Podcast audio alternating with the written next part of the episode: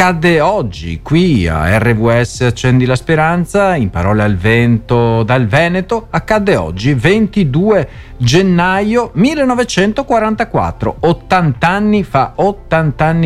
La democrazia, cari amici, non è stata da sempre in Italia, abbiamo avuto un ventennio dittatoriale e gli americani e gli alleati sono venuti a liberarci non solo dai nazisti, ma anche dai nazisti di casa nostra 80 anni fa. Che se ne dica, la storia dice questo, e ne sono morti parecchi di alleati, non solo sulle coste della Normandia ma anche da noi. Nella notte del 22 gennaio, infatti, l'esercito alleato diede vita a un'imponente operazione militare che si rivelò ben più ardua del previsto, causando migliaia di perdite tra le file dei liberatori.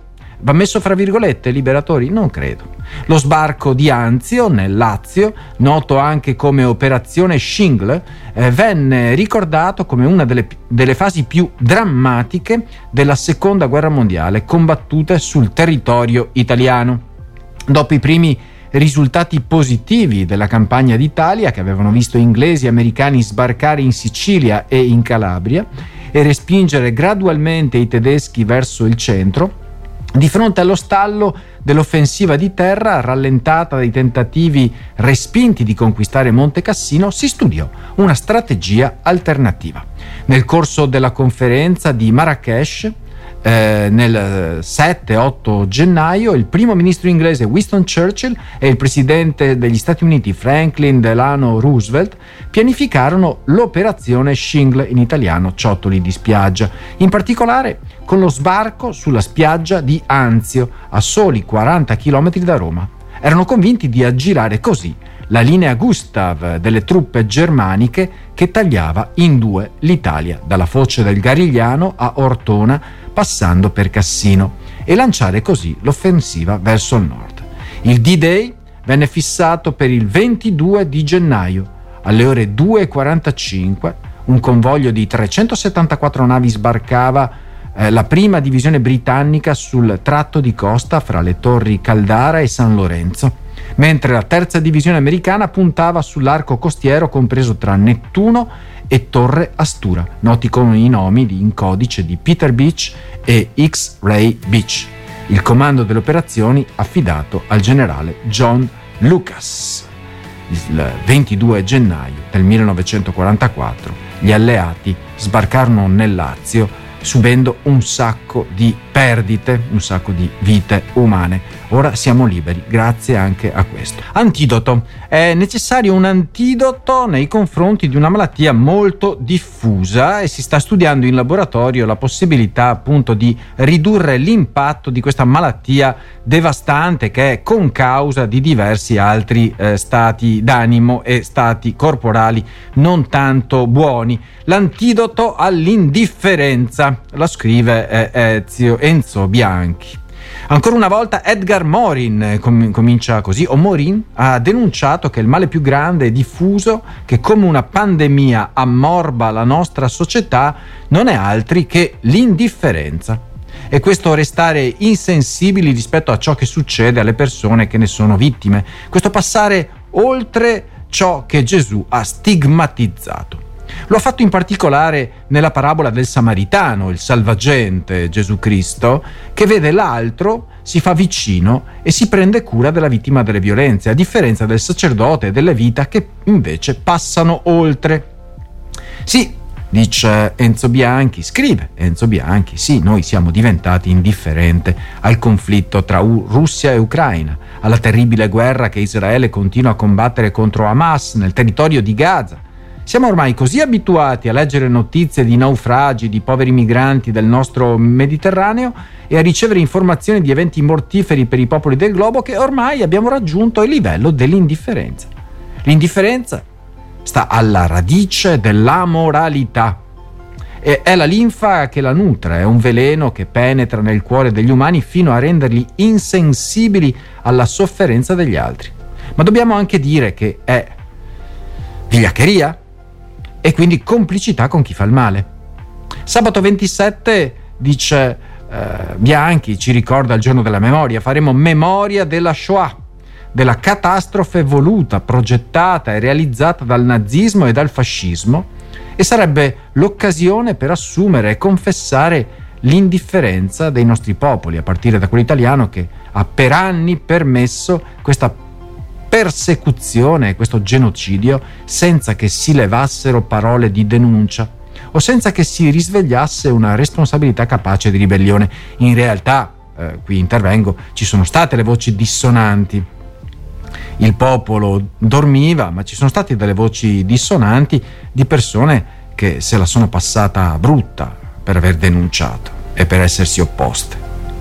Perché quando si condanna, continua Enzo Bianchi, ciò che ha permesso la Shoah, si pensa solo a un'ideologia precisa, alla follia di un sentimento di elezione, e non si pensa soprattutto all'indifferenza che l'ha resa possibile. È una domanda che ancora riecheggia nella mia coscienza. È possibile tra qualche minuto, forse, tra qualche secondo, forse già un secondo, un minuto trascorso, che l'intelligenza artificiale possa soppiantare facilmente la voce di Gianni Morandi all'infinito e possa inventare brani musicali, film, pièce teatrali, notizie direttamente. Il computer possa farlo direttamente da solo. L'intelligenza artificiale sta sconvolgendo infatti il mondo anche del giornalismo, più di una tempesta su Twitter. Ecco, come possiamo garantire l'integrità dell'informazione quando gli algoritmi dominano il panorama mediatico? Questa è la domanda. Come difendere l'indipendenza editoriale quando le redazioni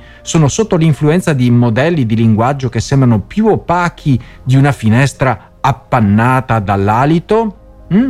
È un mondo selvaggio là fuori, dove i bot, non come buoni ordinari del tesoro, ma come schegge impazzite sui social, stanno cercando di diventare i nuovi editori capo, e noi dobbiamo imparare a convivere con loro.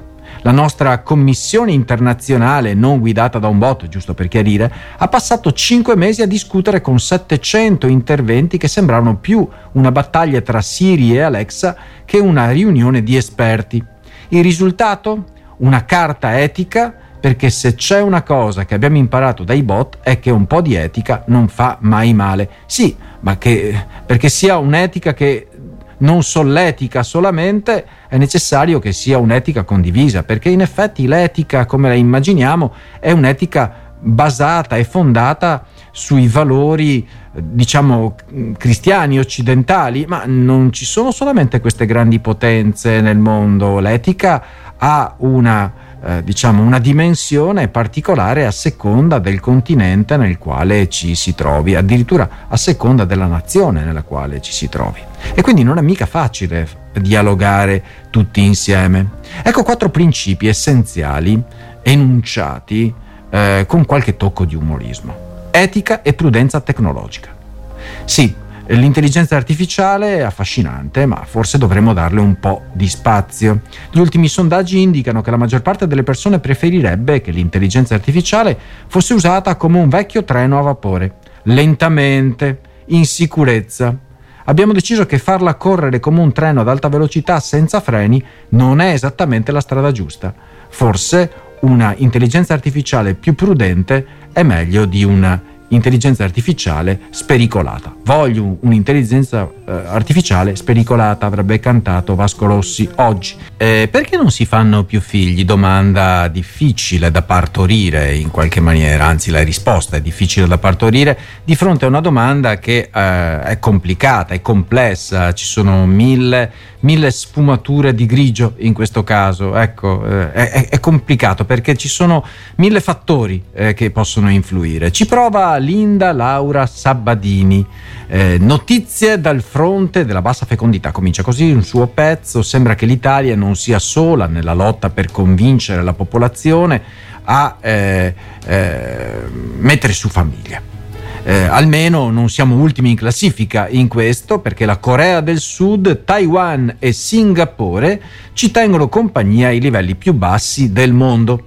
Non siamo soli, ripeto, ma forse ci consoleremmo di più se fossimo primi in qualcosa di più divertente. Secondo gli esperti, la bassa fecondità non è solo una questione di proclami contro l'individualismo o appelli popolari per convincere le donne a fare figli. No, sembra che ci sia una mancanza di politiche sagge che tengano conto dei bisogni delle donne e del desiderio dei giovani di una vera qualità della vita o di una buona qualità della vita. Chi l'avrebbe mai detto? Il problema si sta diffondendo come un virus, ma uno lento, un virus lentissimo. Ora, circa i 2/3 della popolazione mondiale vive in paesi che stanno giocando a chi fa meno figli. E non parliamo dell'Africa subsahariana e del Medio Oriente, che sembrano fare a gara a chi invece fa più figli. Corea del Sud, Taiwan, Singapore, pur essendo paesi in crescita e sviluppo, o forse proprio per questo, stanno sperimentando un tracollo della fecondità. In effetti, sembra che più si sviluppino, più i loro tassi di natalità diminuiscano. Un andamento inversamente proporzionale. Una sorta di premio di consolazione per il progresso, forse, no? La Corea del Sud è la regina indiscussa di questa competizione, guidando la classifica mondiale con un impressionante 0,78 figli per ogni donna. Applausi per questo primato. Anche Taiwan, nonostante gli sforzi della sua presidente donna, con investimenti in servizi per l'infanzia, sembra non riuscire a sfuggire alla maledizione della bassa fecondità. Taiwan, anch'esso un paese molto bravo per dare lavoro alle donne, ma i bambini sembrano ancora essere un optional. Anche il Giappone è nella corsa, con un numero di figli per donna pari al nostro. Abbiamo fatto amicizia con loro, stiamo gareggiando. La divisione dei ruoli di genere è rigida in Giappone, così come l'organizzazione del lavoro. Chissà, forse dovrebbero considerare l'idea di giorni lavorativi più corti e asili nido più accessibili. Ecco, questi sono alcuni suggerimenti che vengono da Linda Laura Sabadini. Stavo leggendo perché la lettura è un esercizio spirituale e lo trovo sul nuovo libro dell'ex direttore di Civiltà Cattolica, che propone un'avventura letteraria di natura mistica, abbracciando un approccio unico ispirato a Sant'Ignazio, Ignazio di Loyola. Diventare gli autori stessi dei testi. Ma attenzione, questa non è solo una lezione per i fedeli, ma anche per i laici, per chiunque ascolti RWS Accendi la Speranza o voglia acquistare questo libro.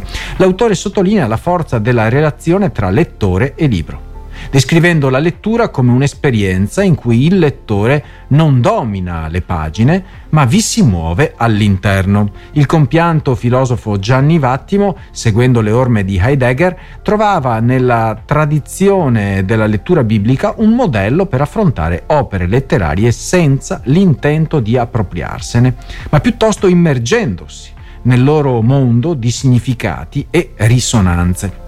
Questa concezione di lettura si collega all'antica pratica della lectio divina legata ai testi sacri. Considerando il testo come un mondo da abitare, il libro propone dunque di infrangere la literalità del testo scritto, aprendo la porta a un'esperienza di lettura che si traduce in un effetto più che nella mera comprensione del contenuto.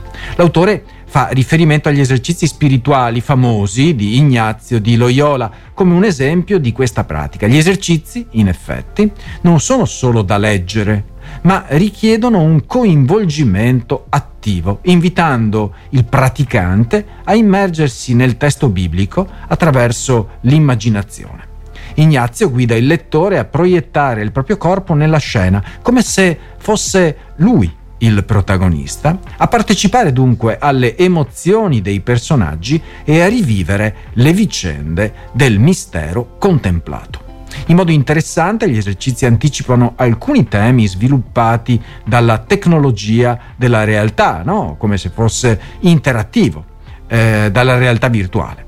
La distinzione tra il reale e il virtuale si dissolve dunque in questa lettura immersiva, poiché il praticante è chiamato a interagire pienamente con la realtà contemplata senza filtri.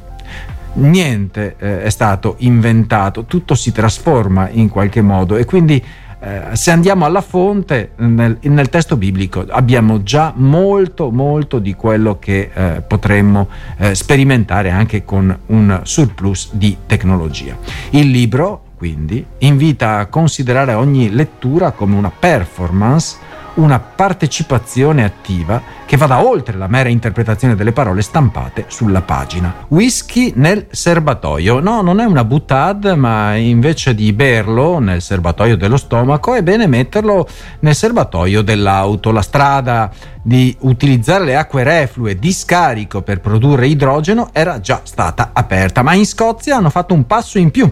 Nei laboratori del Heriot-Watt University di Edimburgo l'idrogeno hanno pensato di produrlo partendo dagli scarti della distillazione del whisky, quindi non delle bottiglie di whisky dentro il serbatoio, ma utilizzare gli scarti per creare idrogeno. Una soluzione ecologica questa ed efficace, che può ridurre, anzi riduce di molto, l'uso di acqua dolce per produrre energia pulita. Si parla infatti di idrogeno verde, e cioè la variante pulita dell'idrogeno che si ottiene attraverso l'elettrolisi dell'acqua in speciali celle elettrochimiche alimentate da elettricità prodotta da fonti rinnovabili. A guidare la ricerca e descrivere la nuova tecnologia è il dottor Sudagar Pitskanmutu, scienziato dei materiali, con un suo dottorando Michael Walsh. I ricercatori, essi si sono concentrati sull'utilizzo di un nanomateriale chiamato selenuro di nickel per trattare le acque reflue della distillazione del whisky. Cari amici, sempre la tecnologia e l'inventiva umana è veramente qualcosa di prodigioso. Per produrre 1 chilo di idrogeno verde, che permette a un'auto di fare 100 km di strada, occorrono 9 kg di acqua. Ma poiché la produzione di 1 litro di whisky di malto crea circa 10 litri di residui, ecco l'idea di sfruttare le acque reflue della distilleria per la produzione di idrogeno verde con un processo semplice che rimuove i materiali di scarto presenti nell'acqua. Hai capito, gli scozzesi?